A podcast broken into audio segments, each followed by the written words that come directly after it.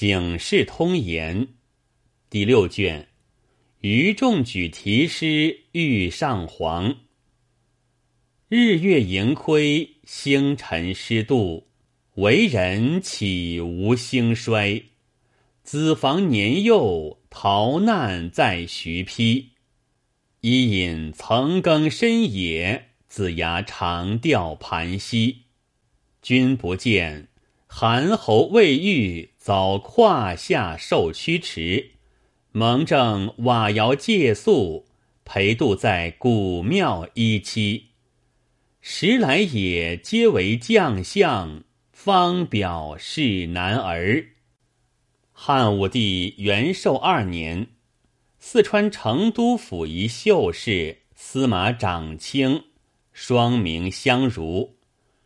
自父母双亡，孤身无倚，积言自守，贯穿百家，精通经史。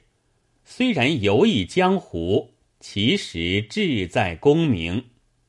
出门之时，过城北七里许，曰升仙桥。相如大书于桥柱上：“大丈夫不乘驷马车，不复过此桥。”所以北抵经络，东至齐楚，遂依梁孝王之门，与邹阳梅皋贝为友。不期梁王薨，相如谢病归成都市上。临邛县有个县令王吉，每每使人相招。一日道彼相会，盘桓旬日，谈间言及本处卓王孙巨富，有亭台池馆，华美可玩。县令着人去说，叫他接待。卓王孙资财巨万，铜仆数百，门栏奢侈。园中有花亭一所，名曰瑞仙，四面芳菲烂漫，真可游兮。经络名园，皆不能过此。这卓员外丧偶不娶。墓道修真，只有一女，小字文君，年方十九，心寡在家，聪慧过人，姿态出众，琴棋书画无所不通。员外一日早晨，闻说县令友人司马长卿，乃文章巨儒，要来游玩园地。特来拜访，慌忙迎接，至后花园中瑞仙亭上，动问已毕，卓王孙置酒相待，见长卿风姿俊雅，且是王县令好友，甚相敬重，道：“先生去县中安下不便，何不在毕舍全住几日？”相如感其厚意，遂令人唤琴童携行李来瑞仙亭安下，疏忽半月。且说卓文君在绣房中闲坐，闻侍女春儿说，有秀士司马长卿相访，员外留他在瑞仙亭安寓。此生风姿俊雅。且善抚琴，闻君心动，乃于东墙锁窗内，且窥视相如才貌，日后必然大贵。但不知有期无期。我若得如此之丈夫，平生愿足。怎奈此人单嫖屡空，若待媒正求亲。俺父亲决然不肯。倘若错过此人，再后难得。过了两日，女使春儿见小姐双眉愁蹙，必有所思，乃对小姐道：“今夜三月十五日，月色光明，何不在花园中散闷则个？小姐口中不说，心下思量：自见了那秀才，日夜废寝忘餐，放心不下。我今主意已定，虽然有亏妇道，是我一世前程。收拾了些金珠首饰，吩咐春儿安排酒果。今夜与你赏月散闷。春儿打点完备，随小姐行来。话中且说，相如久闻得文君小姐貌美聪慧，甚知音律，也有心去挑逗她。今夜月明如水，闻花荫下有行动之声，叫琴童思去，知是小姐，乃焚香一炷，将瑶琴抚弄。闻君正行数步，只听得琴声清亮，一步将近瑞仙亭，转过花荫下。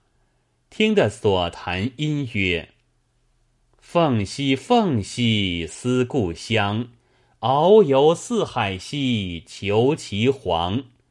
十味玉兮无所将，何如今兮兮生思堂。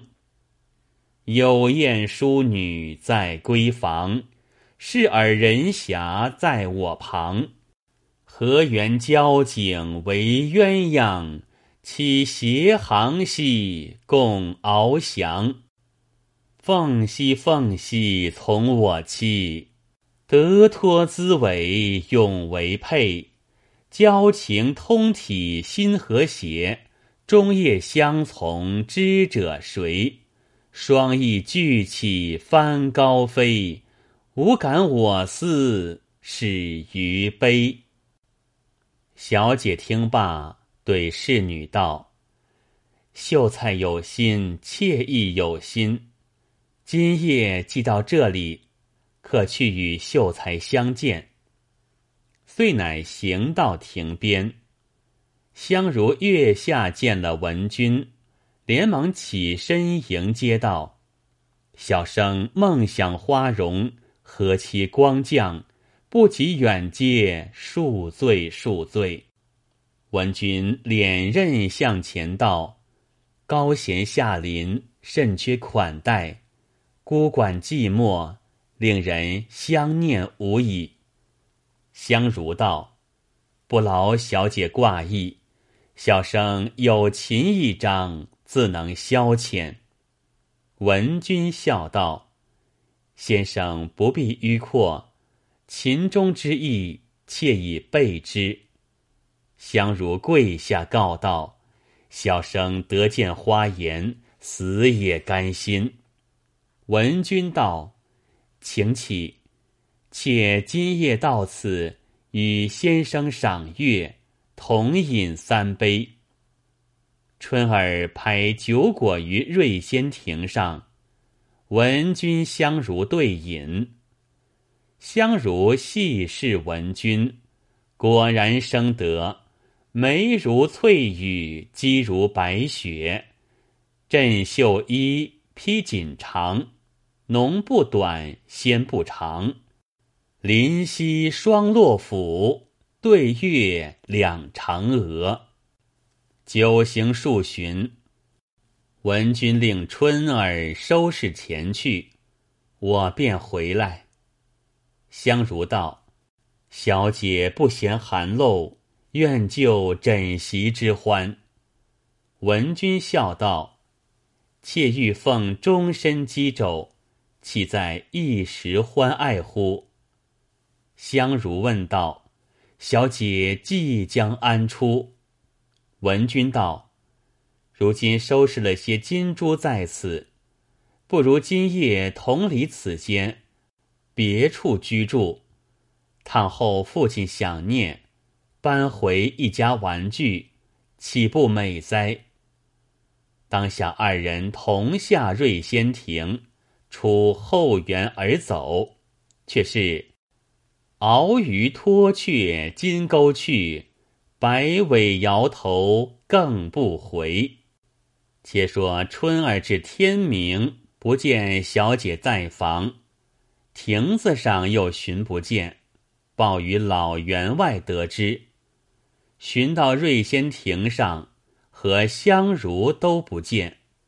员外道：“香如是文学之士，唯此禽兽之行。小贱人，你也自幼读书，岂不闻女子事无善为，行无独出？你不闻父命，私奔苟合，非吾女也。”欲要送之于官，怎奈家丑不可外扬，故而终止。且看他有何面目相见亲戚，从此隐忍无语，亦不追寻。却说相如与文君到家，相如自思囊谢庆然，难以度日。想我浑家乃富贵之女，岂知如此寂寞？所喜者略无韵色，颇为贤达。他料想司马长卿必有发达时分，正愁闷间，闻君至，相如道：“日与浑家商议，欲做些小营运，奈无资本。”文君道：“我首饰拆串，尽可变卖。但我父亲万贯家财，岂不能周济一女？如今不若开张酒肆，妾自当炉。若父亲知之，必然懊悔。”相如从其言，修造房屋，开店卖酒。文君亲自当炉记账。忽一日，卓王孙家童有事到成都府，入寺饮酒。事有凑巧，正来到司马长卿寺中，见当炉之父乃是主翁小姐，吃了一惊，慌忙走回林琼，报与员外知道。员外满面羞惭，不肯认女，但杜门不见宾客而已。再说相如夫妇卖酒，约有半年，忽有天使捧着一纸诏书，问司马相如名字，到于寺中，说道：“朝廷官先生所作子虚赋。”文章浩烂，超越古人；观礼叹赏，飘飘然有凌云之志气，恨不得与此人同时。有杨德义奏言：此赋是臣之同理司马长卿所作，现在成都闲居，天子大喜，特差小官来征召，走马临朝。不许迟延。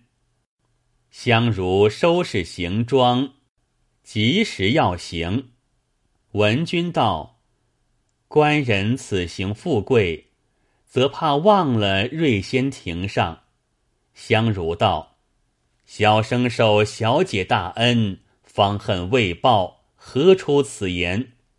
文君道：“秀才们也有两般，有那君子如。”不论贫富，志性不移；有那小人如贫时又一般，富时就忘了。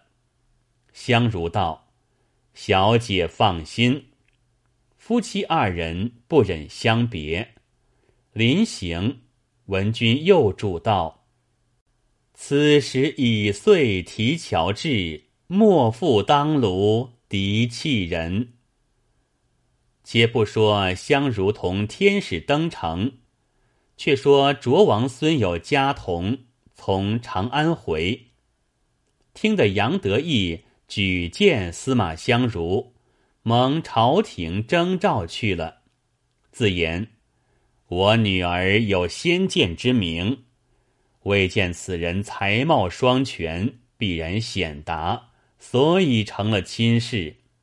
老夫想起来，男婚女嫁，人之大伦。我女婿不得官时，我先带侍女春儿同往成都去望，乃是父子之情，无人笑我。若是他得了官时去看他，叫人到我驱使奉侍。次日，带同春儿径到成都府寻见文君。文君见了父亲，拜道：“孩儿有不孝之罪，望爹爹饶恕。”员外道：“我儿，你想杀我，从前之话更不须提了。如今且喜朝廷征召，正趁孩儿之心。”我今日送春儿来服侍，接你回家居住。我自差家童往长安报与贤婿之道。文君执意不肯。员外见女儿主意定了，乃将家财之半分授女儿，于成都起建大宅，试买良田，童仆三四百人。员外伴着女儿同住，等候女婿佳音。再说司马相如同天使至京师朝见，献《上林赋》一篇。天子大喜，即拜作著作郎，代召金马门。近有巴蜀开通南夷诸道，用军兴法。转曹繁荣，惊扰夷民。